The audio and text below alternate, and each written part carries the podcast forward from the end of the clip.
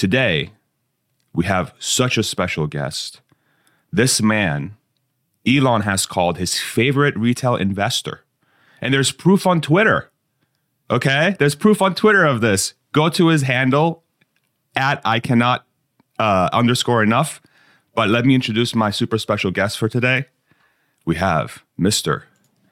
James Stephenson. Welcome, my Hey, friend. Farzad. How you doing, Uh, man? I'm great. Thank, thank you for the invitation. It's a pleasure to be on your show. Man, thank you so much. Yeah, it's it's uh, it's my my pleasure to have you on. Uh, a lot of people uh, have been looking forward to this discussion, and uh, yeah, I can't wait to just dive right in and get started. So um, maybe we'll just get started with uh, your reactions to the investor meeting. I think that's probably a good good place to start, and we'll let the conversation flow. But uh, a couple days ago, uh, everybody sat down and.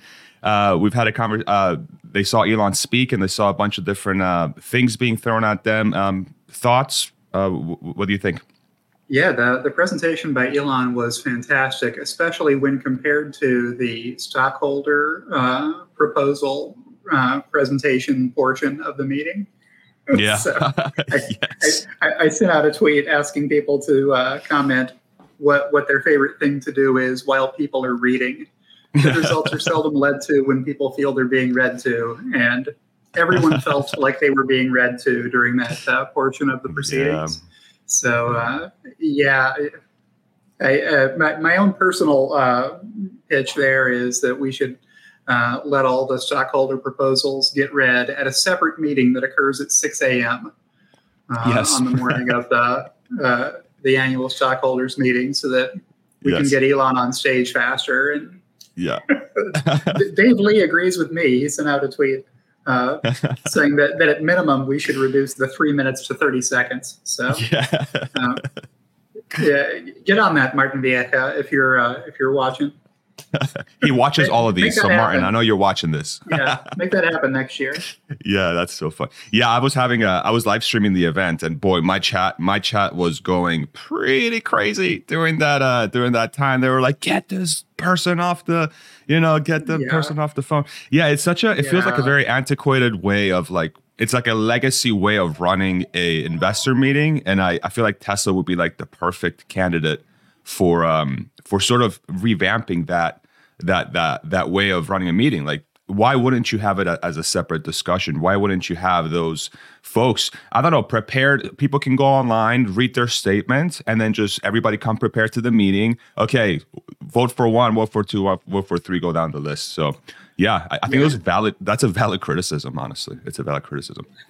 Yeah. uh, well, I'm, I'm having a little bit of fun there, and uh, Of course. I, I heard uh, Rob Maurer's uh, podcast uh, earlier this morning where he was encouraging uh, Tesla fans actually in attendance to be a little more polite and respectful uh, for for future meetings. Uh, we're Yeah, the booing in the background was uh, unique. Yeah, I, I think he said keep it classy. Keep it classy, Yeah, yeah. You, Yeah. you stay classy, San Diego.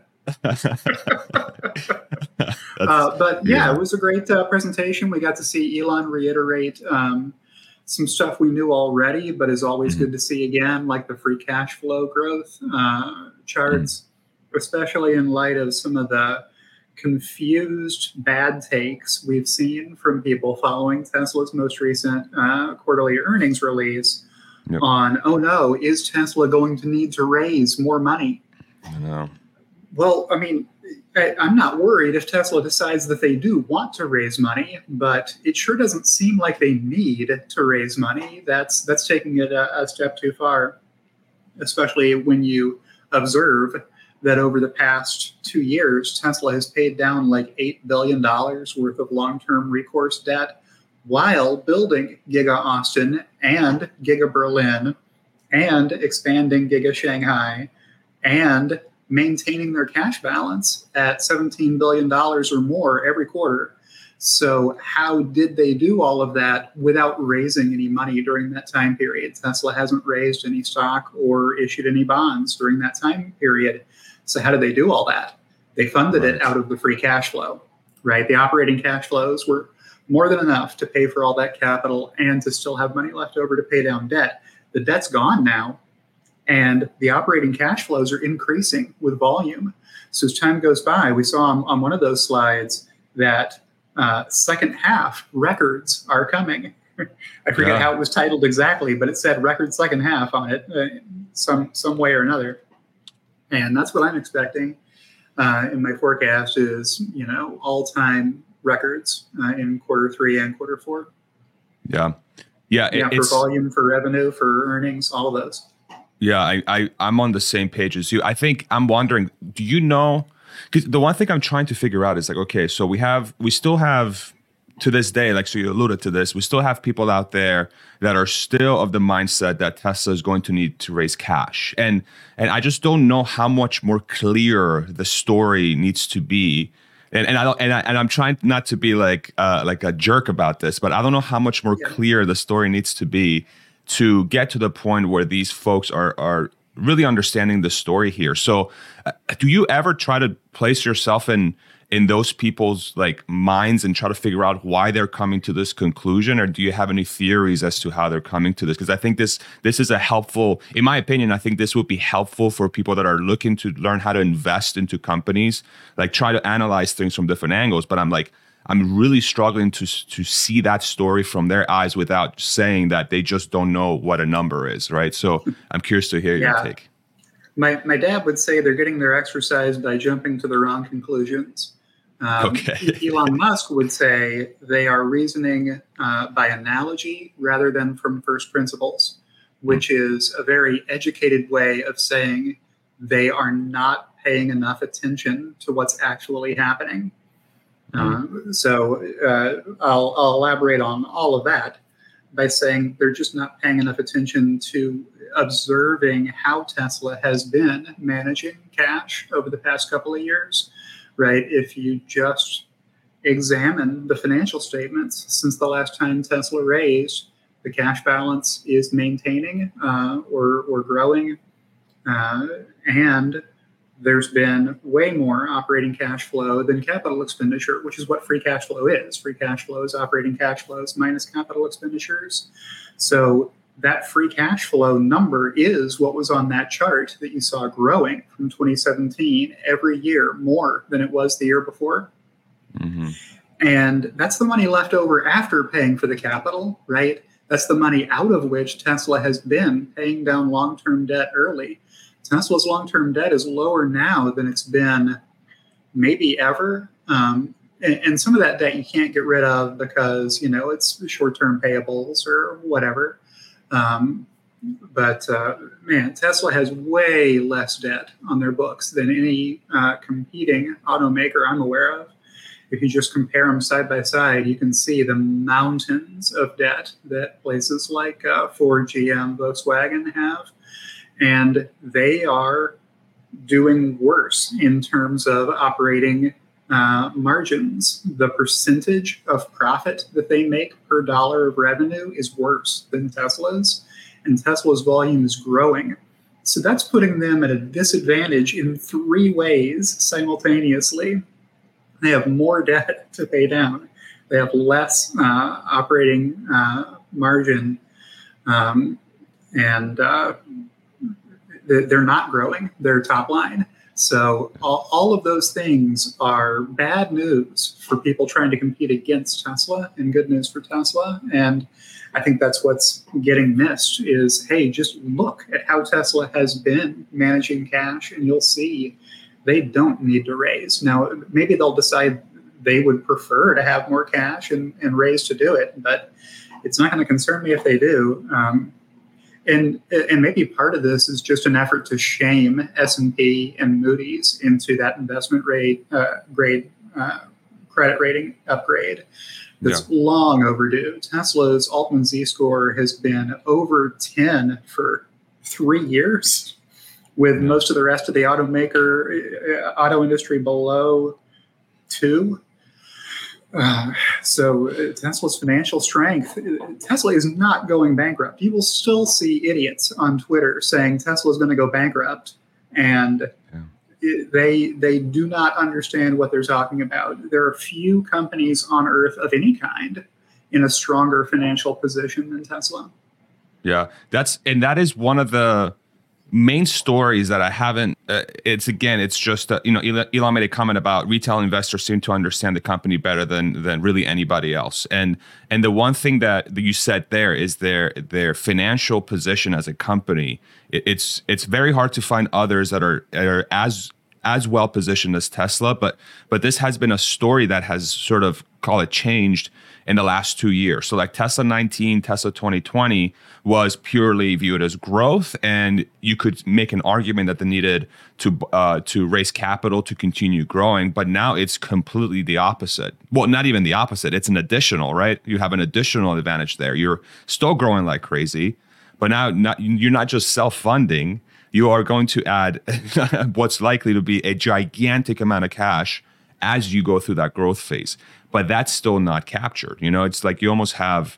And you, you tell me if I'm wrong thinking about this, or you know, obviously none of this is investment advice. Obviously, I should have said that at the beginning. We're just two dudes talking. One of them has amazing hair. The other one is losing his. Okay, so uh, but uh, the way I think about Tesla as, as a company is it's it's both a value and a growth stock. Like it's it's it's it's a company that is incredibly well uh, positioned, but it's still going to grow like crazy. So whatever two stocks you have in the stock market that fit those two uh, variables. So, say Apple is one that is, you know, one could argue their innovation and their growth has stalled in a way, but they're they're they're in, an incredible financial position. And then you compare that to I don't know, take your pick of any insane growth stock that exists that's not financially well positioned.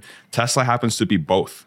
So is is that a how do you think about that line of thinking when it comes to thinking about Tesla's um, as a company, as a stock, so on and so forth? Yeah, uh, people have been saying the growth story is over every year for a long time. Uh, if you've been watching the haters on uh, Twitter and Seeking Alpha and elsewhere for as long as I have, you know that every yeah. year they predict the top and they say Tesla will never sell any more cars than they sold this year. And every year they're proven wrong. I mean, the growth is just as, as steady as can be. You saw the uh, charts that Elon put up that he described as being one of the cleanest exponentials he's ever seen. Yeah. That S curve is still ramping up. The growth is not over, it's not even slowing down. Uh, it is maybe still speeding up at this point, and with it, the earnings, right? Uh, yep. the, the the trouble early in the S curve is you're not at break even volume level yet, so you need to be able to make a lot of vehicles to get profitable as an automaker. And Lucid and Fisker and uh, so, some others are discovering that it's really hard to report profits if you have very low volume because you can't lever against your fixed cost base. It's expensive to have a headquarters and to have, you know, all the salaried employees uh, you need and research and development expenses and everything. And there's a minimum number of vehicles you need to be able to produce at a decent enough gross margin to make that math work to even break even and, yeah. and show no profit, right?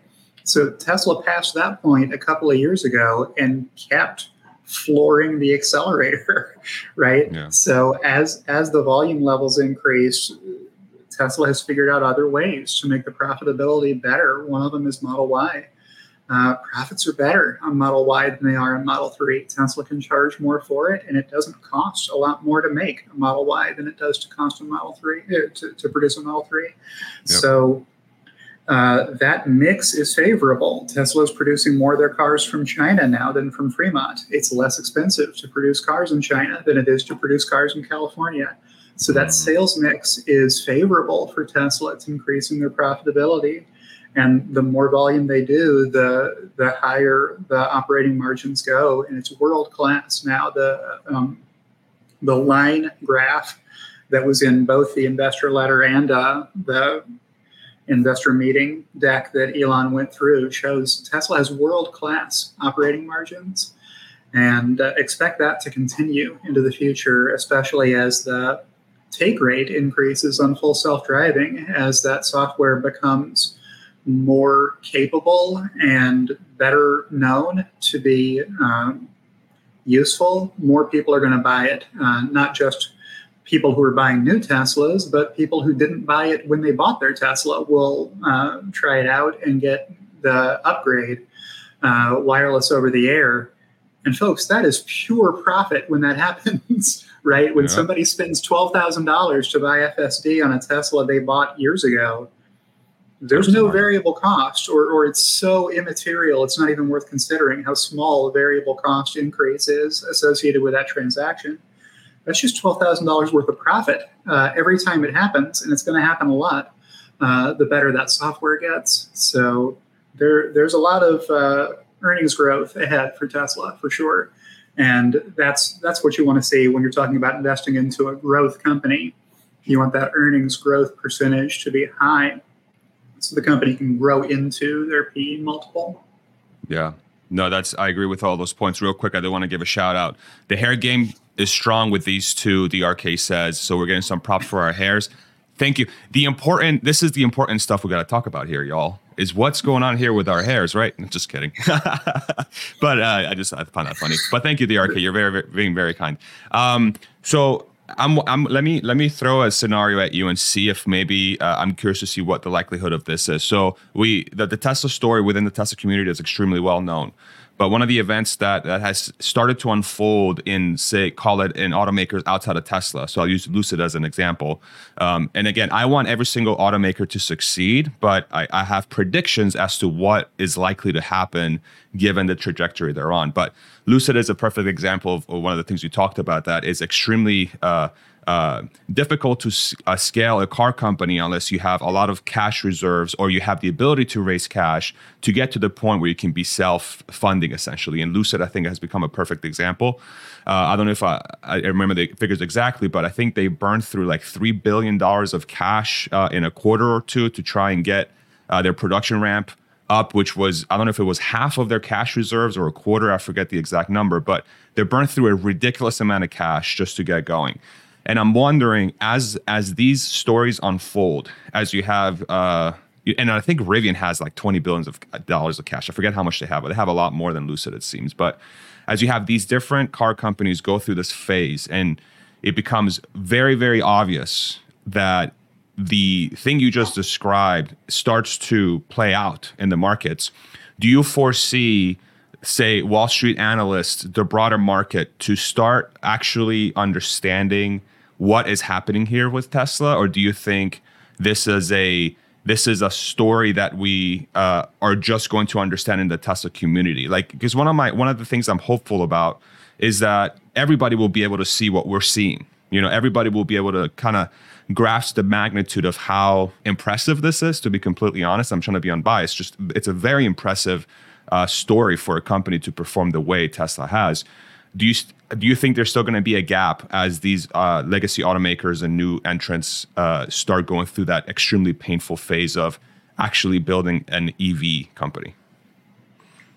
Yeah, uh, it's a good question. You know, um, I, I, don't think everybody needs to get the Tesla story. Uh, the Tesla mm-hmm. community gets the Tesla story, um, and for Tesla to be successful, they don't need to convince everyone right? Of course. Uh, Tesla does not need to capture uh, 100% of the market to be extremely profitable and wildly successful. So if uh, if Tesla can convince, I don't know, 10% of the market that what they want is a Tesla for their next vehicle, um, that's extremely powerful, right? Yeah. Uh, yeah. So uh, the, the the flaw made on the other side of this argument is from people saying, well, we, we don't trust Elon and we don't trust Tesla, and uh, we think no one else will either. So if, if nobody else uh, trusts Tesla or Elon, then they're going to go bankrupt. Well, that, that, that's, that, that's relying on something impossible to happen uh, to make your bear thesis work. Uh, it, Tesla will not be abandoned by 100% of the market, right? Uh, and on, on, our side, on the bullish side of the argument, we don't require 100% of the market to support what Elon is doing or to want to buy a Tesla. A much smaller share than that will work to make Tesla by far the most profitable automaker in the world, which is the important part, right? Apple does not make most of the world's cell phones, but Apple does make most of the world's profit from selling cell phones. Yeah. Uh, that's that's the situation you want to be in as Tesla. You want to take most of the auto market's earnings, and Tesla has a clear path laid out in front of them for how to do that with uh, software, with autonomy, uh, and with their future product pipeline. Uh, so if uh, if those uh, humanoid robots can replace a significant amount of labor uh, wow, that yeah. that'll be that'll really be something. Now, I, I, don't have any of that value in my long-term uh, earnings model, and Tesla will produce plenty of earnings without any of that. Uh, But if uh, if Elon is really onto something there, and a lot of uh, dangerous, boring, or repetitive work can be done by uh, humanoid robots instead of by people, the economics are going to be really wacky on that. Yeah. Right. Like if you can if you can train those robots to work, I don't know, uh, uh, uh, a job on a fishing vessel or something instead of having mm-hmm. to pay people to do that work. The payback period is short on that kind of work. Yeah. Right. Yeah. I actually did an exercise. Um, so while I worked at Tesla, I was there for a little over four years, and I was in the service distribution um, part of the part of the company. I was in supply chain, and I was working very closely with expanding that distribution network. And really, my background was analytics, dashboarding, KPIs, things like that. But the way Tesla works is like, oh, you know how to kind of do that? Go build an entire thing. I'm like, okay, I'll try my best without dying. Okay. so, but yeah. it's it was a great growth experience. It was incredible. Honestly, like the best four years of my mm-hmm. life. But uh, I saw I, I was extremely um, I became very very uh, aware and really understood what a warehouse job was. Right. So picking, packing, putting away. For those that are not familiar, so these are folks. Uh, that are essentially just moving product either with equipment or not equipment from one point of the warehouse to another. That's think of a warehouse worker of that. So they could be shipping a product or whatever. And then when the bot was announced, I'm like, okay. And, and of course, you can apply this to any sort of situation. Um, but that's one manual uh, labor that I was very, very familiar with. And I'm like, okay, if a bot comes in, and this is some rough math, utility of a bot, the way I think about it is the bot can probably work uh, as good or faster than your best employee at, at that uh, facility, which already puts it, you know, best employees versus the average are roughly twice uh, more productive than the average employee. So you already have 2x boost there and then the bot ain't working eight hours; it's working for pretty close to twenty four right. hours. Right. Yeah. So that's a six x. Smoke breaks. It's not taking any meal breaks. Exactly. It's not filing any grievances against the company for doesn't uh, have a family uh, for yep. perceived unfair treatment. Uh, yep. Yeah. Uh, so it, it's it an X six X multiplier. Yeah. Yeah, it, it, needs to, to recharge batteries or, or swap out batteries. But apart from that, you've got near 100% uptime. Yep. It's pretty wild. And then you, yeah. you, you take those numbers and, and that and that to your point, it's like if you get six x the amount of um, a utility out of a bot than a human. I hate to put it this way because it sounds very inhumane, but it's I'm trying to like I'm trying to separate. I'm just talking about the econ- economics here. Six x yeah. uh, more efficient than a human, call it. And then uh, the the cost of materials, the cost of labor, the cost of the equipment that's going to take to build this bot. I don't know all in might be like 25 grand maybe 30 grand who knows? Who knows what the number is? But it's going to be it's going to pay for itself in weeks you know or months whatever that cost well, is. so, so the, the, the, price ought to start high uh, because yeah. the people who need these the most ought to be willing to pay the most for them. And the market Agreed. should determine the price. So the, the pricing shouldn't be a multiple of the cost or the variable cost of production, it it ought to be what every other price ought to be, which is what the market will bear. Uh, yeah. How how highly does the market perceive the product that we're producing? That ought to determine what the price is. So maybe you've got a bot that costs you uh, twenty thousand dollars variable uh, to to manufacture, and you can sell it for hundred thousand dollars, right? Um, you've you've got a really good business. If you're the only people making that product, then you don't have competitors, and uh, that that could get real wacky in terms of the uh, the economics. Now, we're of, of course we're speculating wildly on this topic because we don't have any specifics on this topic. So yeah. we, we, kind of are forced to. But yeah, I mean, bots have unfair advantages over people in some respects, not in all respects. Um, right. So maybe what's likely to, to happen is to have bots assist people, or, or, or to have the the Optimus um, uh, uh humanoid robots assist people. So who, who would be better at pulling uh, purchase orders and packing slips and stuff? Well, the computer can be wirelessly connected to your database directly. Exactly. And able exactly. to grab that information instantly. But exactly. the human being is better at figuring out common sense stuff. So the world is messy and unpredictable and idiosyncratic. And human beings are really good at figuring out what's going on and yeah. doing the right thing next. So humans are great at giving orders to robots. Hey, yeah. here's what's going on. Skip that step. Go to the next one. This is a weird situation, right? Yeah. Um, yeah. But, but, what's interesting uh, about that common sense uh, uh, statement you just made, which which I which I agree with you, but uh, real quick, I want to give a shout out. Uh, MC MC GCH46E. I don't know how to pronounce that, but thank you for the $5 super sticker. Thank you very much. You're great. Um, the um, common sense, so I'll use this in a work example. So for a worker to use common sense, the way I view that is that there has been a situation at the job where a process wasn't followed or processes haven't been followed, which presents a situation for a worker to have to use common sense to solve the problem. But if we had a world where uh, all the labor and everything was done either with AI or the bots, in theory, you wouldn't even have these situations where common sense has to be applied because every process has been followed 100% of the time. So, what, what I'm curious to see what the bot does over time does it remove the variable of even needing to apply common sense because everything's done perfectly every single time? You know it, it, you think about a job or a task it's just a series of steps. And of course a human has to design that.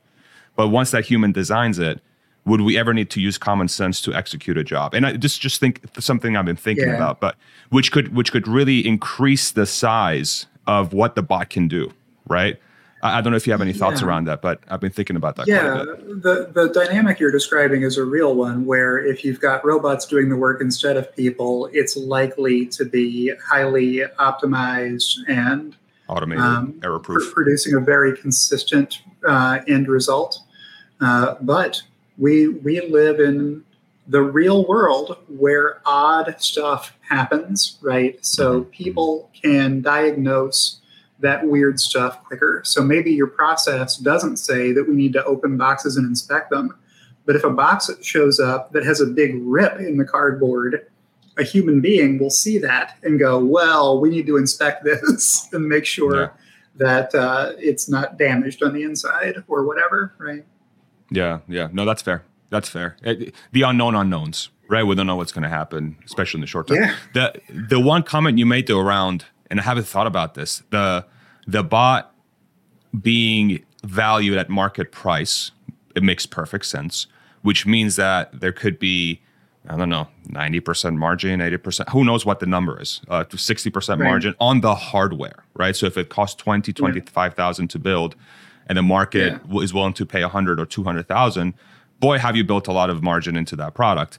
But then you layer in the software on top of it, right? So then yeah. Uh, it goes back to Tesla's long term advantage, if we think about the bot, again, speculation, but this also applies to the bot because they've built this thing that's going to be so game changing and they're experts at building things. They're not just going to make a ton of money on the software of renting this thing out or downloading, I don't know, like the Matrix. I, I know how to pack a box now. I know how to build yeah. this thing now, right? Now you have two levers from a margin perspective that you're leveraging versus just a software piece, which is again very analogous to the car because right now they yep. have world leading gross margins on the hardware and it's likely to go higher. And then you layer in full self driving on top of it. So, like, we already have a model to follow to really understand the bot's potential profitability long term. Uh, you just opened my mind to that because I didn't think about the scenario of market pricing really dictating how much the pe- people are willing to pay for the hardware of the bot. Um, so that's yet another crazy thing that could develop. But it's hard to know exactly where we're going to go. But still, yeah, yeah, it's it's about the value of the labor that's displaced by the robot. So if you've got a robot that can do a task, man up position, um, it may be in a remote location, maybe someplace that normally you would have to fly humans to in a helicopter. Uh, you have you have tremendous cost savings by just leaving the robot at that remote location to work that job three shifts a day, right? Uh, so there are there are applications for that uh, application of labor that are extremely valuable to somebody. So why not start the pricing high? And uh, and see uh, where where the market will uh, set the price once you've reached scale production of it. Yeah, for sure. Uh, real quick, John Macri, twenty dollars super chat. Thank you, man. You guys are being too nice. You don't have to donate. Stop it. Jesus Christ, everybody's so kind. Thank you so much. Um, let's uh, shift gears to um, we were talking about the investor meeting a little bit, and I, I could talk about the bot the whole time. I literally could, but I, I don't want to but because there's so much. Yeah, yeah we shouldn't. Um, at the meeting, there was a. Here's what I found very interesting. So Elon has, ta- has talked 20 million cars by 2030 in the past. 20 million cars, 20 million, but it was Elon. In this meeting, we had uh, Robyn Denholm, the chairwoman of the company, come out and say 20 million cars by 2030. And the thing that clicked in my brain was like, okay, this isn't Elon, uh, very aggressive timeline. This is the company, what seems like all bought yeah. into the mission of 20 million by 2030, which to me gave me the signal that this isn't hopeful or an aggressive goal by Elon, is that Tesla is making this its mission to get to 2030 uh, 30 with 20 million run rate. Did that um change your valuation model at all? Did you uh, did that comment do anything for you? I'm curious to hear. Well, it, it, I don't think it was news to anybody who's been following Tesla closely that 20 million was a target for 2030 um, or that 100 million cumulative would be a target 10 years from now. And I don't mean to uh, break your train of thought real quick. Sorry, James. I'm on, I have something going on here. I'm going to step away for 30 seconds. I can still hear you, but I'm just going to go uh, blank right. on the camera. But keep going. Keep going with your train of thought. Yeah. I can hear you. Uh, I can vamp. So uh, yeah, if if you want to get 100 million cumulative vehicles by 2032, the growth rate there is actually less than Tesla's growth rate over the past 10 years. Tesla has been growing unit production by more than 50% over the past 10 years. And in order to make it to 100 million by 2032, uh, the the growth rate would be less than that. I think it would be a little bit under 40%. Uh, was the math that I saw on the 4K podcast. Shout out to Brian uh, for putting that math together. So you don't have to believe insane growth percentages from here. You don't have to believe Tesla will accelerate um, the growth rate of volume production from here to get there. Uh, actually, slowing down the growth a little bit will still get you to 100 million cumulative, which is only 97 million more than Tesla has produced already over the next 10 years. And if you think about it, if in the last year or if in 2030 you're doing 20 million, then in just 2030, 2031, and 2032, you ought to be doing more than 60 million, right? So that only leaves you 40 million to make between now and 2030. Uh, I, I, say only, that's a lot of vehicles. Uh, but in order to be producing 20 million in 2030, you need to be producing something close to 20 million in 2029, right? Yeah. Uh, so if you just plot out the math, it's not as crazy as uh, as maybe it sounds. Yeah, I agree with you 100%. The the I literally sat down a few days ago and I did just a compound annual growth rates. 33% if you take 2 million run rate by the end of 2022, you go forward to 2030 is 33%. The the one thing I'm I'm trying to understand is the 20 million vehicle number I, it's Elon and Tesla have a track record of execution. And, and this is something that I think gets uh, discounted for some reason in the market because they're like, well, Elon sets big goals and sometimes he misses. I'm like, well, he just is late, but he has hit all the big targets for the company so far, which is build a profitable electric vehicle maker, which is uh, build a mass market vehicle, which is 500,000 by 2020. These things, you know, Model Y, like these things have been hit, best in class margins. All these things have become true, and they're very big scope um, targets for the company. So 2030 with 20 million run rate is something that I, I I'm pretty confident the company will make happen. The one thing I'm I'm working through is what are the what are the vehicles that are going to drive us to 20 million, right? So we know Model Y, Model 3 will probably get, I think Elon hinted to 4 million total, but that might be a sandbag. I'm not really sure. Uh, I don't know. Cybertruck might be another million. I'm not really sure. But um, so there has to be something that's going to get us. Uh, there has to be a new car that's going to get us to uh, 20 million, that's likely to be the majority share of the, what Tesla sells. So if that's robo taxi or more affordable car, so be it. Um, how do you think about what that new product line is going to be, or do you think it's with the existing product line? How do you think about getting to 20 million? I think we've got a good start from where we are. Um, so yeah. I'm, I'm sharing my screen with a chart that I've been tweeting out for a long time that shows just the vehicles Tesla has already announced. So Model S, Model X, of course, you know, 2012, 2015 for those. Uh, Model 3 started in 2018, Model Y a couple of years later. So Tesla is already producing Model 3s in, uh, in, in California and in China. Model Y from four factories at this point, right? Um, that's a very popular style of vehicle uh, crossover uh, SUV. Th- those are big sellers worldwide. So you add to that, um, well, the, the next one on my list here is a robotaxi. Tesla has shown at Battery Day that they plan to build a small robotaxi vehicle. So once you have FSD, what is the right form factor for a robotaxi to add to this fleet of Teslas that already exist? and can become robotaxis with an over the air update. Well, maybe what you think is that a lot of the ride hailing demand will come from individuals. And if that's the case, then maybe you don't need more Model X size six or seven passenger vehicles. Maybe what you need is a whole lot of one or two passenger vehicles uh, to pick people up and take them where they want to go. And Tesla has also, mm. from time to time, said that they would want to do a high capacity uh, van uh, type vehicle or something. But uh, we already have Cybertruck on this list. We already have Semi on this list. Uh, those are going to be important vehicles, uh, important for the EV revolution to be able to replace every kind of vehicle that's adding significant pollution uh, from from the automotive sector. And I don't even have the Roadster, the new Roadster, on here because it would be such a small volume production vehicle. You wouldn't be able to see it on the graph. It would be right. such a little hair. Uh, it wouldn't even be visible uh, on this chart. But um, if you if you look at this, I'm not even forecasting for Tesla to be at a run rate of two million by the end of Q4 2022. You know, a run rate of two million is 500,000 per quarter. So it, where where do I have Tesla forecast by the end of 2024?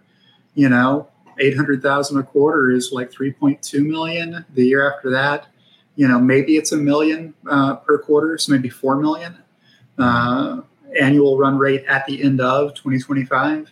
So there there's a lot of growth that can happen already just from this and then from here this rate of growth would be slowing down from what you see right. on on this chart in order to get to 20 million by 2030 yeah. right so it's not inconceivable uh, d- despite the um, uh, the haters and the trolls and the short sellers you may see uh, ridiculing 100 million by 20 uh, cumulative by 2032 uh, the, the, doubters have been proven wrong a lot in the past, and I think they'll be proven wrong again on that claim. Uh, yeah. That's not a guarantee. And if Tesla misses it, okay, well, maybe they aim for perfection and miss and hit excellence. Maybe they only produce 90 million by 2032. Is that so bad for the world? No. Yeah. Uh, you, you, set aggressive goals and, and hope to hit them. And even if you miss them by a little, you've still done a lot. Right? Yep. Um, for sure. Aim for the aim for the stars, you still land on the moon. What's that saying, right? So you're still going places. But I think yeah. I think what's interesting about this chart though is that there was an announcement and of, this is this is one of my all-time favorite charts that I've ever seen on Twitter, and it looks like we have a lot of fans in the comments section as well that that really enjoy your work here. The the one comment there was two comments that were made at the investor meeting. So um, the uh, Tesla is likely to announce. Well, they may or may not announce a new gigafactory at the end of this year.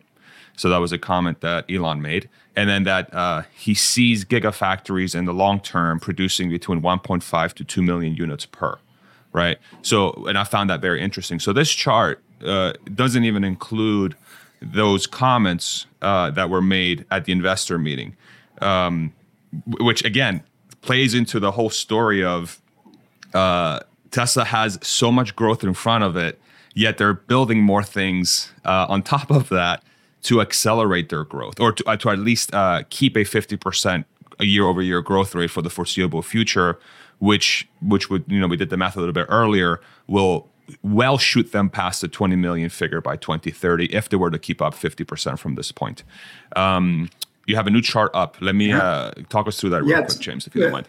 Tons of growth here from the, the darker gray bars or the Model Y uh, production per quarter by year.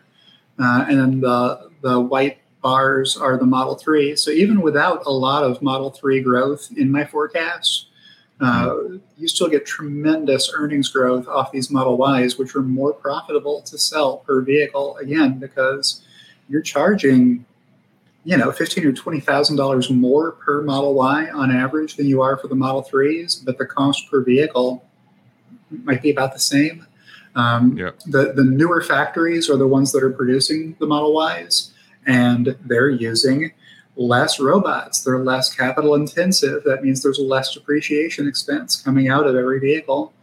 Um, they're being produced more uh, efficiently. The, the lines are running faster uh, on a per vehicle basis. So your, your labor percent uh, per uh, per ASP is lower on these Model Ys you're getting a lot of earnings growth potential out of growing the Model Y sales, even if the Model 3 sales don't grow by much.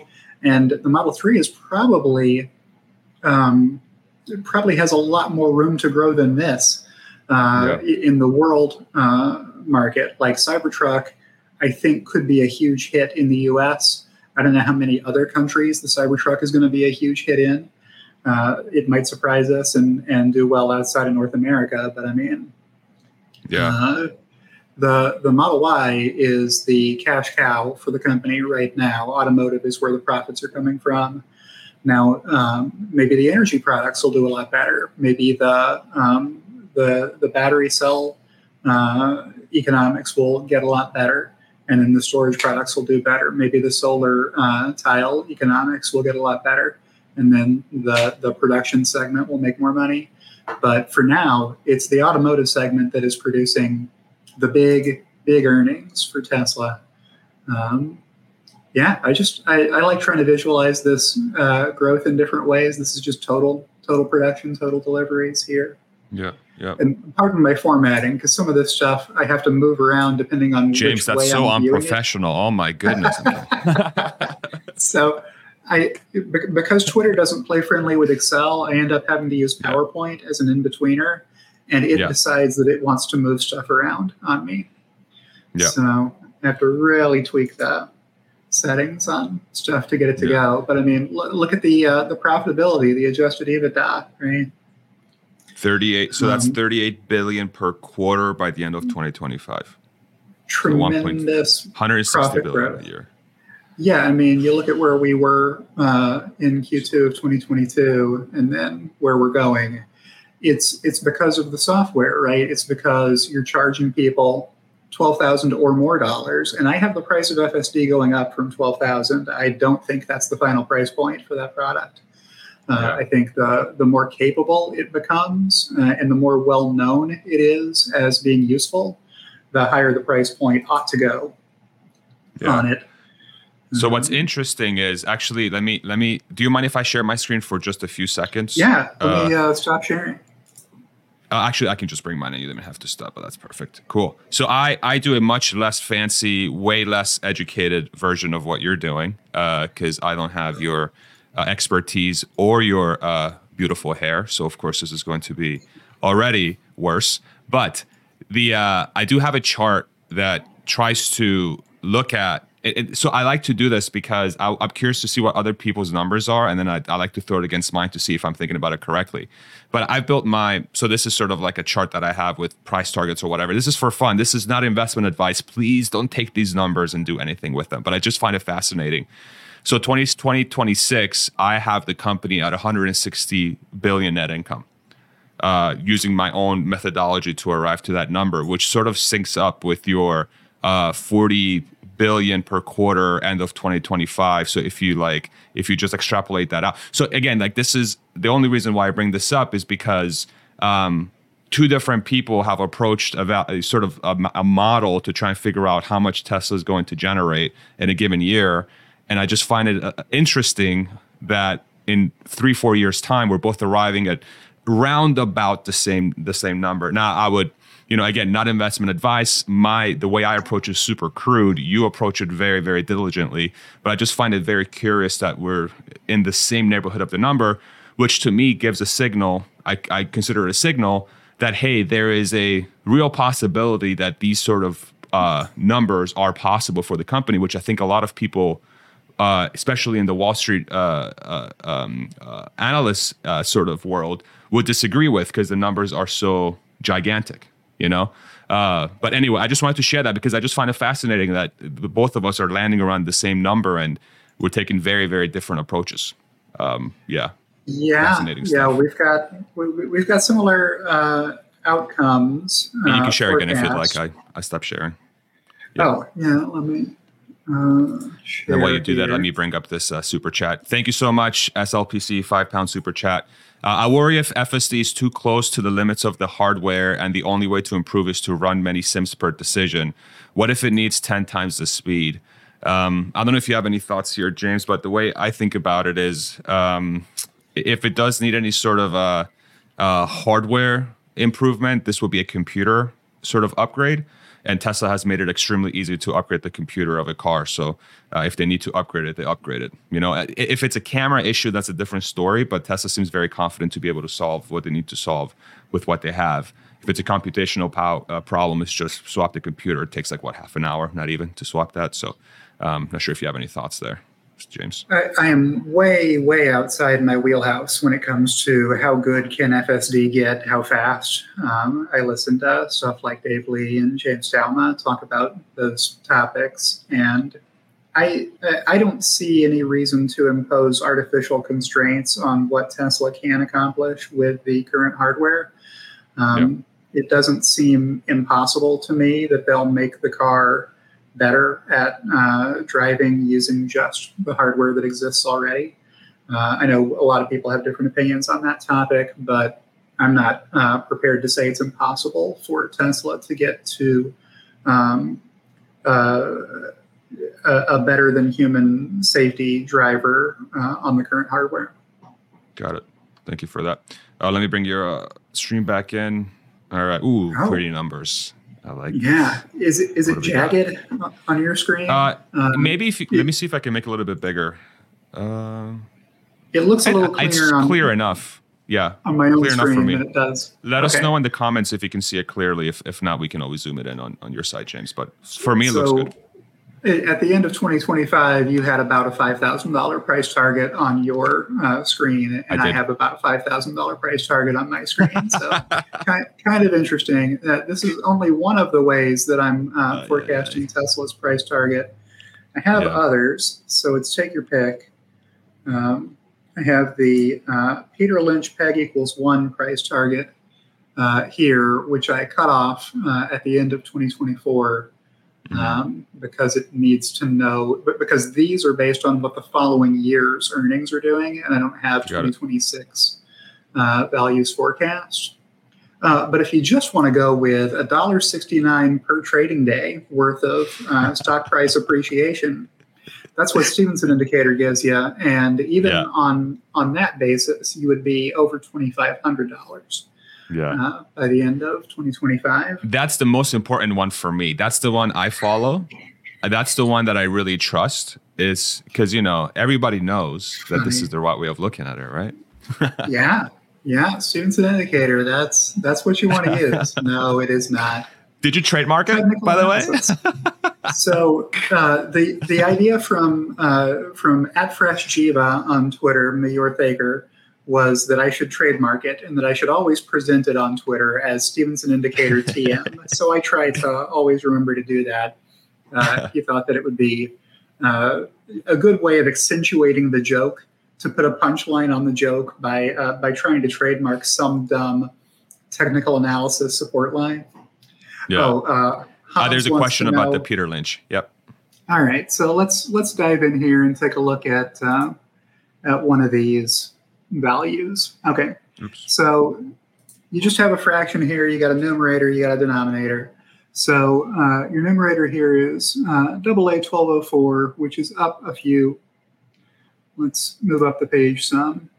So we've got a 12, uh, a trailing six month average stock price forecast uh, at that time of $2,300. How am I getting to this number?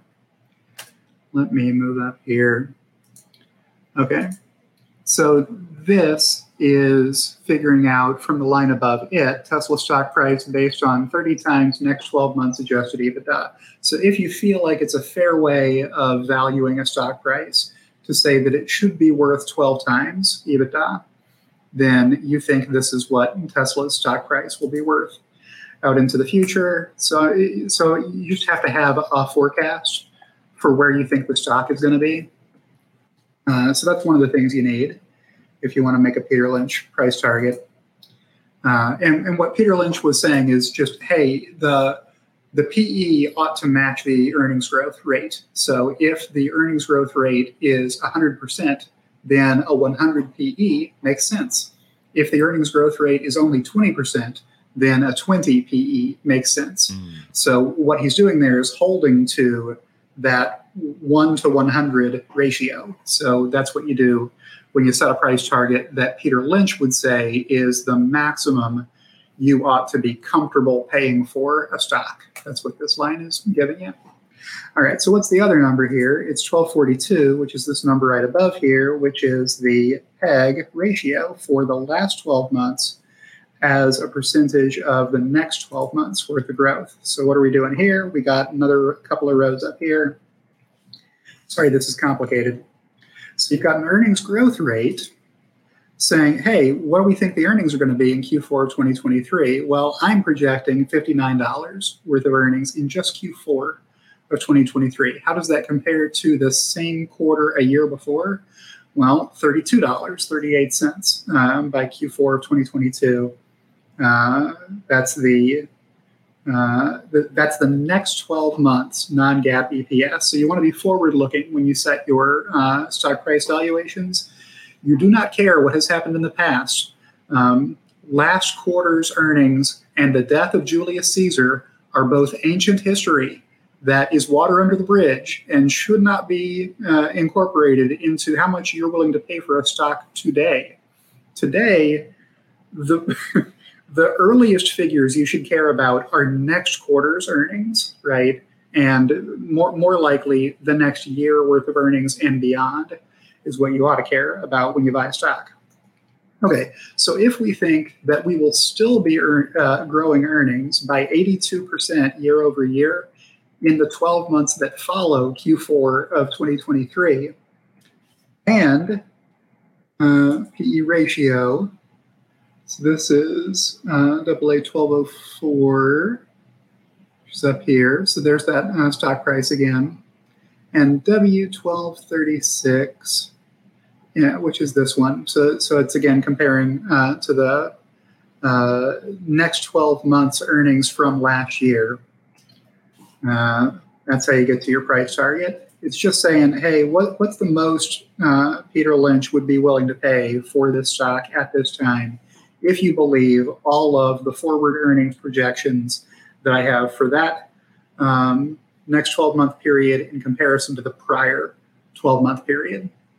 And I realized that was probably not the clearest explanation anybody ever got on how formula works. It was super clear, honestly. It was super clear. And, and here and here's what's most impressive to me. And so I I come from the uh, world of I my background is this. It's a lot of uh, data analytics and using Excel to try to figure out what the hell is going on. The fact that uh, James has a complicated spreadsheet, the fact that he's willing to do this live and go in and analyze every single formula that he's clicked on and very openly tell you, okay, what is this formula doing? Like if it was me, I would be shitting my pants because I'm like, oh my god, what if I made a mistake? What if I made a mistake? So the fact that you did this very calmly and very bravely, kudos to you because this is the kind of stuff that gives me nightmares. That I'm doing a live presentation of an Excel spreadsheet. This is how I get to this number, and then I'm like, holy shit, I got the formula wrong. That is my ultimate nightmare. But no, the. The, the, fir- the, the first rule of forecasting is also the most liberating if you allow it to be. Whatever you forecast, it will be wrong. That's the rule. Oh, yeah. That's the first rule of that. forecasting. Whatever you forecast, yeah. it will be wrong. So here is a table full of wrong numbers. These will not happen. Yes. Right. so so that's yes. that's the first thing you need to know about about this forecast is that it not going to happen this way. Um, and the next thing you hope for is that it'll be close to this, right? And just to give you an example of what I'm talking about, if I run out to my waterfall, uh, here is, and I'll size this down a little bit so you can yeah, see actually, the chart. I'll, I'll do this. There you go. Actually, yeah, I'll do that. I'll do that. Oops, there you go. So here, here is how I did forecasting the earnings for the most recent quarter. Um, so for Q2 of 2022, on July 3rd, I hoped that, or I hoped, I forecast that there would be two billion worth of uh, non-GAAP earnings, and what got reported was 2.6 billion worth of non-GAAP earnings. And each of these blocks in between are showing you how far off my forecast was. I didn't get a single number right. Okay, I got this number right. I got dilutive convertible debt right, that it was zero, uh, like I thought it would be. Uh, interest income was only off $7 million. Interest expense was only off 8 million. Those are small numbers. It's easy to get pretty close on them. But for every other one of these, um, like if you look at the automotive sales revenue, my my forecast was too low. Uh, so they beat mm. by 275 million the automotive sales uh, revenue I was forecasting, but on the automotive cost of sales revenue, they missed by 256 million, meaning it was more expensive than I had forecast that it would be. So you take the net of these two, that's how much I was off by at the automotive gross margin line. Uh, less than $20 million. Folks, I can't do a lot better than that. That's yeah, that's pretty spectacular. that's about as that, that's as close as you're going to hope to get on uh, on forecasting something that's you know how many how many billion dollars like that's I mean, twenty million stellar. bucks sounds like a lot of money, but um, now we're dealing uh, with tens of billions. Yeah, let's yeah. go back and, and look at how many. Real quick, James, I want to give you a, a, quick shout out here. Uh, Tesla Boomer Mama yeah. Alexandra Merz. I don't know if uh, if you all are familiar with her. I remember seeing James's numbers more than a year ago and telling me, "Don't even try." That's from someone who was high level financial analyst for ten years. He is stellar. So there you got some uh, some shout outs from uh, uh Alexandra. Thanks, Alexandra. That's Alexandra Merz, who uh, you can follow on on Twitter. Uh, I feature her in my weekly uh, James's Gems of the Weeks uh, videos pretty often. She puts out a lot of good tweets.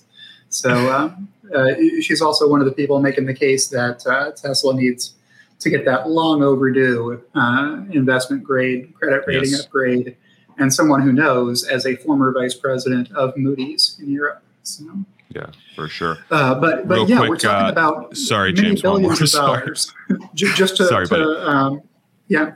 Yeah, no, just real quick. Uh, Bahadir, just give us give us another uh, super chat, ten dollar euro. Thank you so much. Awesome, Farzad. Uh, would you buy a beer uh, for to James for me? Cheers. I got you, bro. Next time I see James, I'm going to use these ten euros to get him a real nice pint. I got you. Yeah. Yeah. Go ahead. Sorry. And I will not drink it because I am not a beer person. Okay, I'll get you whatever you want. Probably find something else I want to drink though. Yeah. Uh, yeah. So uh, the, so that that's kind of the idea behind what I was saying when I said, "Hey, um, wh- whatever you forecast, it will be wrong." That's that's the breaks. You know, Tesla comes out with numbers and they're going to be different than what you forecast. So this is just a Yeah. visual representation of that. And what's this giant variance over here? Restructuring and other expense. This was because Tesla sold a bunch of Bitcoin. Nobody expected that to happen. How could you have forecast that Tesla was going to sell 75% of their Bitcoin? You just get to Yeah. find out along with everybody else when the earnings release comes out. So For sure. uh, that's all I wanted to, to uh, say for that point. Perfect. No, I appreciate that. Real quick, I have a question for you when it comes to your um, 2025 number. So the the five thousand dollar price target, whatever um, net income you have. Actually, if you don't mind resharing your screen, because I actually I'm Sure. curious. I don't know if I don't know if that's going to be on your model, but how do you think about the the impact of full self driving and any sort of like AI revenue that uh, Tesla is going to generate in that year? Uh, so I'll give an example of how I'm thinking about it. So uh, I'm so about uh, in 2025, I'm projecting for the year to do about 100 billion. 2026, about 160 billion. But the um, the percentage share of uh, that sort of net income number coming from FSD or any AI uh, sort of profit, call it, is roughly 20 percent. Um, how how are you thinking about that in those years, or um, is that uh, too deep of a question? I'm, I'm just curious uh, how you're thinking about that. It might be about the same. I know I have Okay. uh, an FSD revenue line here someplace. I just have way too many lines, is my problem. Uh, okay, so, oh, well, I've got regulatory credits there. I've got full self driving here. Um, so, yeah, so figure almost 20 billion in Q4 Yep. of 2025 against total revenue of uh, 86 billion. So, yeah, a, a huge chunk of the automotive revenue, like got it. a, a- like nearly a third of the Okay. automotive revenue, maybe 30% of the revenue uh, in it. automotive coming from just full self driving.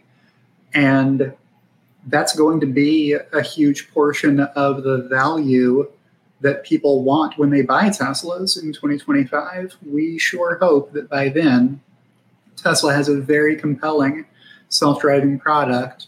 Um, maybe it's a tier three or a tier four product, or sorry, le- uh, level three, uh, autonomy level uh, three or four uh, by that time.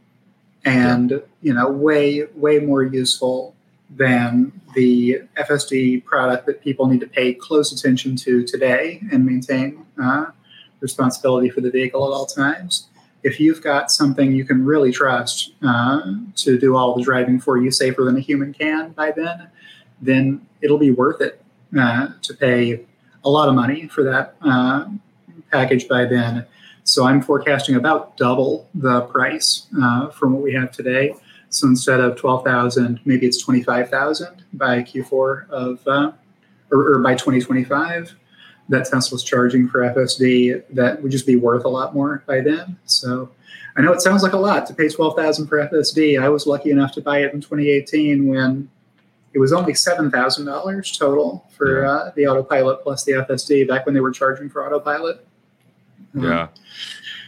Yeah, Yeah. I, I I agree with you. I think I think the the twelve thousand dollars doesn't. If you fast forward to what the potential true value of that technology is going to be, it, it seems like peanuts. Um, real quick, Daniel, uh, three dollars super chat. Thank you so much, man. What is Tesla Energy worth per share in twenty twenty five if it ramps? I think James, you mentioned that that's not really part of your model um, for energy, and I don't know if that's a question we can answer, but well, just wanted to I, shout it I out. have to forecast energy. Uh, so, Okay. what, what do I have for gross margin on energy by then? So, if the cost is 20 billion, uh, yeah, I, I don't have a lot of gross margin coming from the energy sector by then. I, I've been burned a lot in the past, hoping for and forecasting for the energy sector to get a lot more uh, profitable as it scales. And I don't think it's the, the same uh, kind of profit margins that you can get from automotive.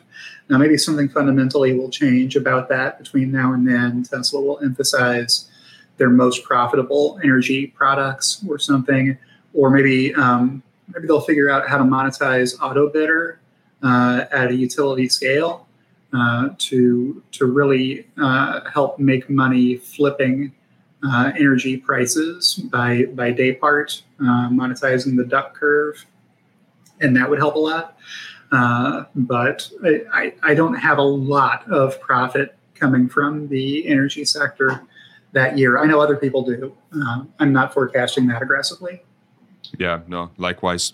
Was there something in the investor meeting that um, maybe gave you some uh, indication from a say FSD growth or profitability profitability perspective that makes you more or less confident about the projections you've made for full self-driving's revenue? Or or are you um how how are you modeling that? And was there something that was said recently that is helping you become more confident about it? Because i know that's like one of the questions in a lot of people's minds is like well he's always talking about full self-driving he's always talking about full self-driving.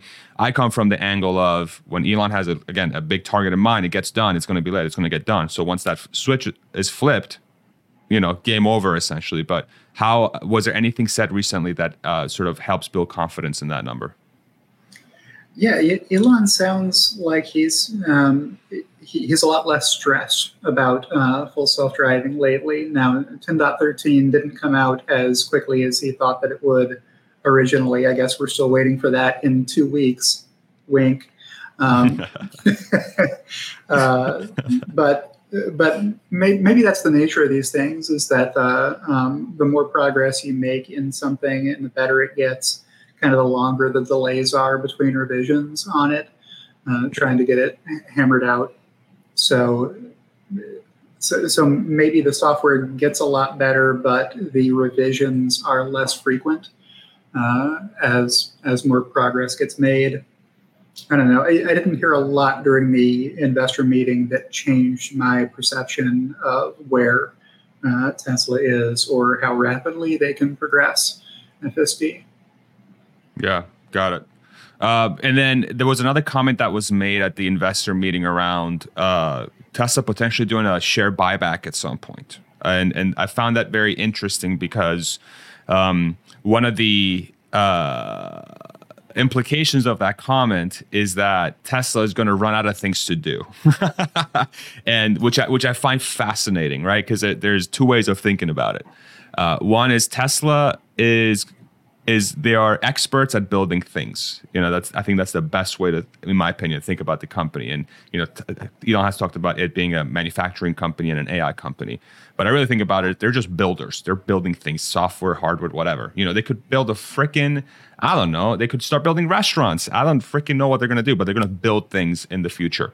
And um, so, so they they have their hands in a lot of pots. But then the implication there is are they going to be are they going to run out of things to do or are they going to do a lot of things so efficiently and they're generating so much surplus cash that they literally are projecting that they're going to run out of everything to do. How do you think about that statement? How does it impact your analysis and new product lines, so on and so forth? I'm curious to hear your thoughts. Yeah, my read on it was that second one that you mentioned that the cash okay. is going to be building up so fast that Tesla isn't going to be able to find responsible ways to deploy capital at a reasonable pace that would eat through all of it. So that there would be this cash building up problem, same problem that Apple had um, mm-hmm. maybe a decade ago, where the, the cash just kept stacking up. Uh, what do you do with it? Well, if you pay dividends, um, then yes, investors will interpret from that that you have run out of growth ideas and growth projects, and that you are in the maturity phase as a corporation, uh, and that you're no longer a growth story. And if all you can think of to do with the money is to give it back to the people who own the shares, then you don't have sufficient growth capital uh, projects in, in your pipeline. So are buybacks better than dividends? Yes, they're better because dividends don't give your investors a choice as to whether they're going to pay taxes or not. and buybacks do. In both cases, you're returning value to the shareholder. Uh, in the form of dividends, it's a cash payment that everybody who owns the stock has to pay taxes on, whether they would like to do that or not, based on their individual circumstances. And in the case of buybacks, it's share price appreciation because the company is taking shares, is confiscating shares from whoever the investors are who believe they're worth the least. And doing that raises the price of the stock.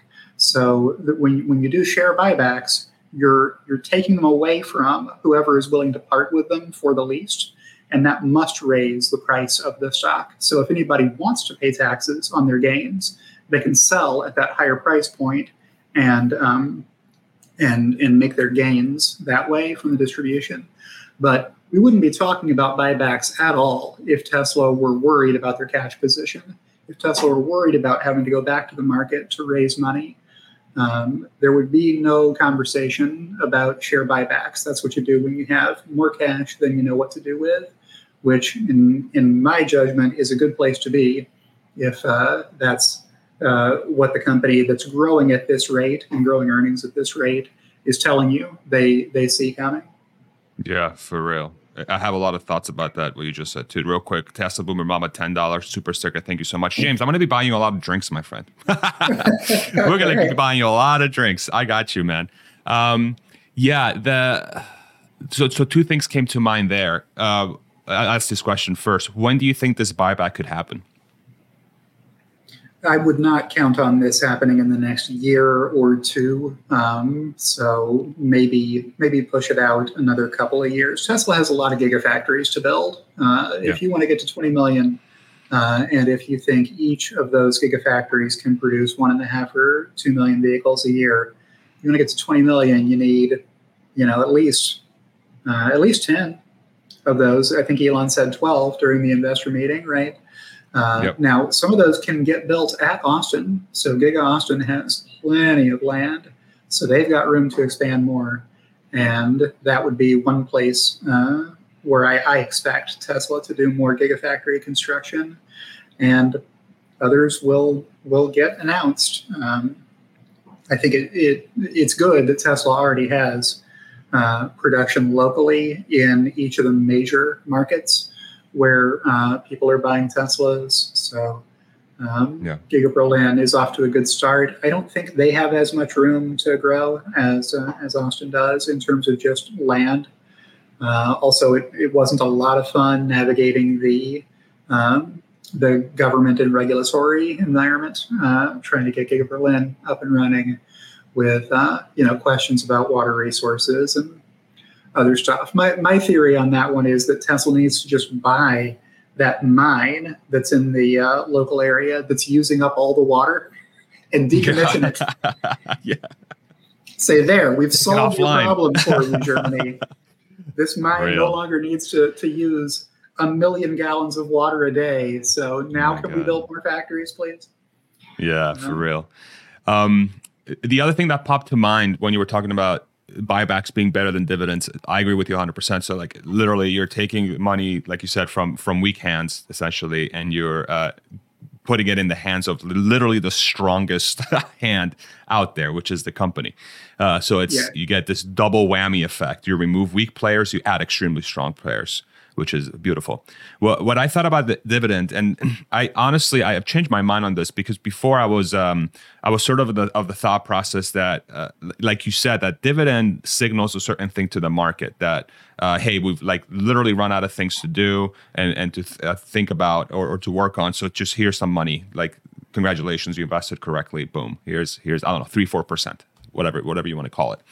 But what's interesting about that pro- that the so I'm trying to be uh, sort of mindful about this and trying to be even keel. But uh, say 2026, 2027, the year 2026, 2027, there could be a scenario where uh, FSD is uh, essentially call it fully ramped and it's out there generating God knows how much cash.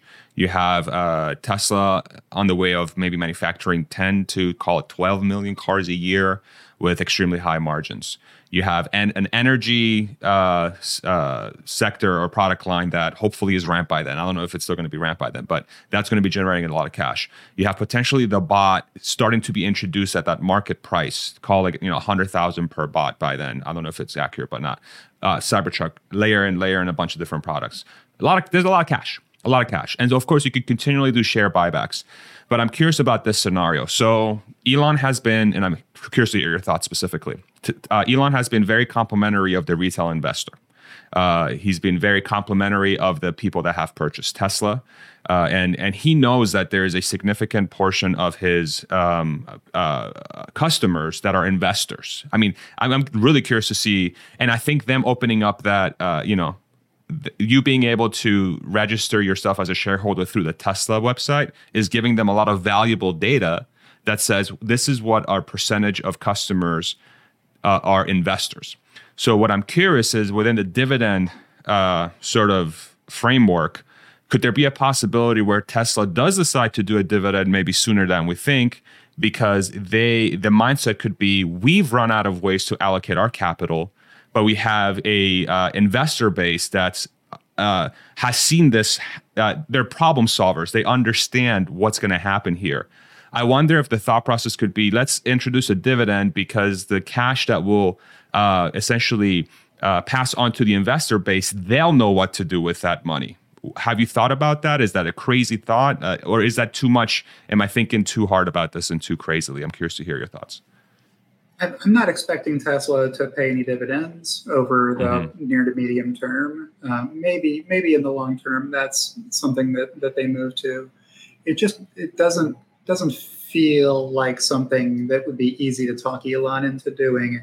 Now, it, but the the scenario you you laid out is not remote. Uh, there will be a lot of cash flowing into Tesla, and there will be a lot of earnings.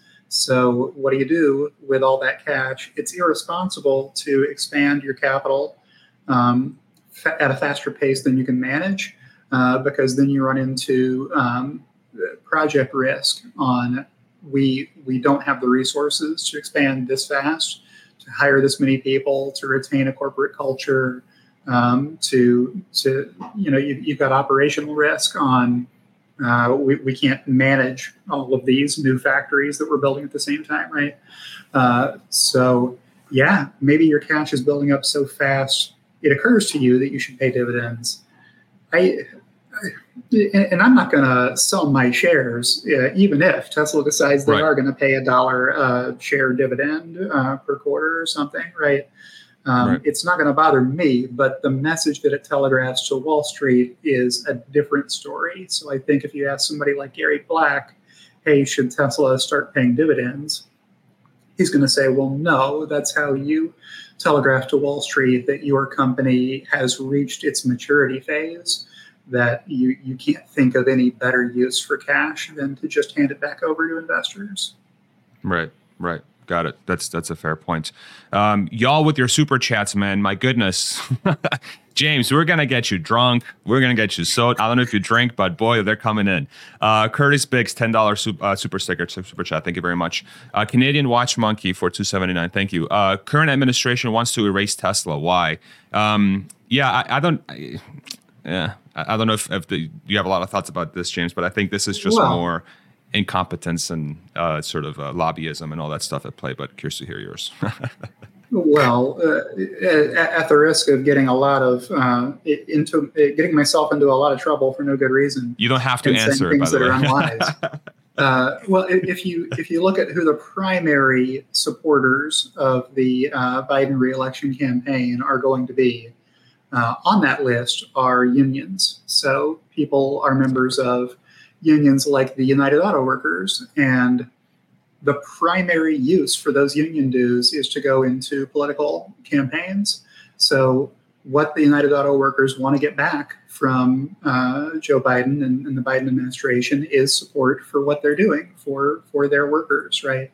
Uh, many people do not realize that uh, unions are for-profit businesses they are in business to make money. They want to expand. They want to grow. They want to uh, boost their own revenues and their own earnings. And one good way to do that is to get lobbyists in Washington to provide um, support for you as a special interest group through legislation. And uh, so, what, what they want from the Biden administration is to ignore Tesla, which has no union workers, and to support uh, Ford and GM and many others who do. Yeah, that's, uh, I agree 100%. Uh, Ferdinand, thank you so much. Five dollar super chat. My goodness. Uh, Elon's M and A comments were interesting. Any thoughts on this as accelerant to technology? Um, do you have any thoughts there, James? He didn't say a lot about mergers and acquisitions. Um, he he did say that that would be a use for extra cash that Tesla had, but that they don't do a lot of it. That they're interested in companies that are really good at automation and that, are really good at uh, manufacturing and those are the core competencies that Tesla wants to accelerate and be world class at, and they view as their competitive advantage uh, over uh, over others is the rate at which Tesla can innovate the machine that builds the machine. Right, exactly, hundred percent agreed there. Uh, Patrick uh, Goida at five dollar. Thank you so much. Shouldn't Tesla use all extra cash for building out its robotaxi fleet? One million robotaxis a year times twenty thousand costs equals twenty billion per year in cash. High ROI and societal impact. Yep, I I I agree, but again, it's it's a problem of okay, but how much can Tesla do? And if they're doing it extremely efficiently and they're doing everything, at some point like there is a they might be earning a lot more than they they know what to do with. So even if you're layering in all these different opportunities it's going to be extremely difficult. It's going to be extremely difficult. If if we think that the story that's going to play out is going to play out. Uh, i don't know if you have anything there to add james but that's how i think about that. Yeah, that would be a good way to spend a lot of money in a big hurry. Uh, if you're not selling those vehicles, then you can spend a whole lot of cash uh, in in short fashion. Um, so that'll, that'll work for a while. But then once you've provided enough vehicles to the market to serve as robo taxis, then you will have the opposite problem and it'll be magnified. So all of those assets will be producing ridiculous uh, cash for you, um, pr- provided that you've um, uh, you've you've deployed them wisely uh, to the markets where they're in demand, and that you're managing them uh, effectively uh, in terms of providing a superior service and um, you know maintaining that fleet appropriately. Uh, yeah, the, the, the market opportunity is large uh, going forward if the cost per mile comes way down for riders, and if you have the best uh, market uh, solution for that need, um, that that could be huge money. Yeah, for sure. I, I, just I find it talk about a good problem to have. It seems like, and I think you and I are, are both sort of arriving. Uh, we're on the same page on this. That Tesla's most likely uh, problem in the next five to ten years is that it's going to have too much damn cash, and they don't know what to do with it potentially, and they're going to have to manage that boy, what a problem to have. it's it's a high class problem. Yeah. Yes. It, it sure beats yeah. the alternative. Yeah. Yeah. For sure. Uh, Brett Tucker, $5 super chat. Thank you, man. The share buybacks will be devastating to the shorts. Yeah. I mean, I think it's 5% of the float is short right now. It's still quite large from a, uh, a dollar perspective. But um, yeah, it's just, I don't know what, I don't know why you would short the company. I just don't get it. But listen, well, free. You know, maybe free, you just haven't people. had your face ripped off in a while, and you love right. that feeling. So, yeah, masochist. yeah. Uh, yeah. Yeah. Uh, hit that bid, Yashu. Uh, I believe uh, you know Yashu quite well, James. But um, yeah, yeah Yashu, thanks, Yashu. Thank you so much. Yeah brother, uh, you're the man. Um, we have about uh, let's see, about five minutes left. I don't know if uh, there's any other comments y'all have in, in the uh, in the chat that maybe we can answer for y'all for the last five. But uh, there's one more here from David. Thank you, David. Uh, with the share buyback in future, what would be a reasonable float count? That's an interesting question. Um, do you do you even think about it that way? I'm curious. Like, I don't know how like would would would uh, the amount of shares really matter if if Tesla's just going to be in a uh, potential perpetual future of just buying back shares um, as they see fit to try and deploy some of the cash in a way? Like, how do you think about that? Yeah, we're a little over a billion uh, shares at the moment. That is about to get tripled by a three for one uh, stock split on August the 25th. So uh, that'll be, you know, 3.2 billion ish.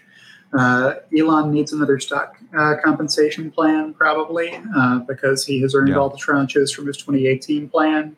So probably he will want to be compensated with more shares going forward. Um, and uh, so, and, he's not the only person who gets stock compensation from Tesla. Uh, many, many employees are eligible for it. So that'll continue to inflate the number of shares outstanding as those shares get created uh, as part of the uh, compensation expense for Tesla's labor force. So I don't know if Tesla targets uh, a number or trying to maintain some nice round number. Um, but uh, yeah, I mean, you just Yeah. you, you buy back with what extra cash you have, uh, according to what what your board thinks you can handle.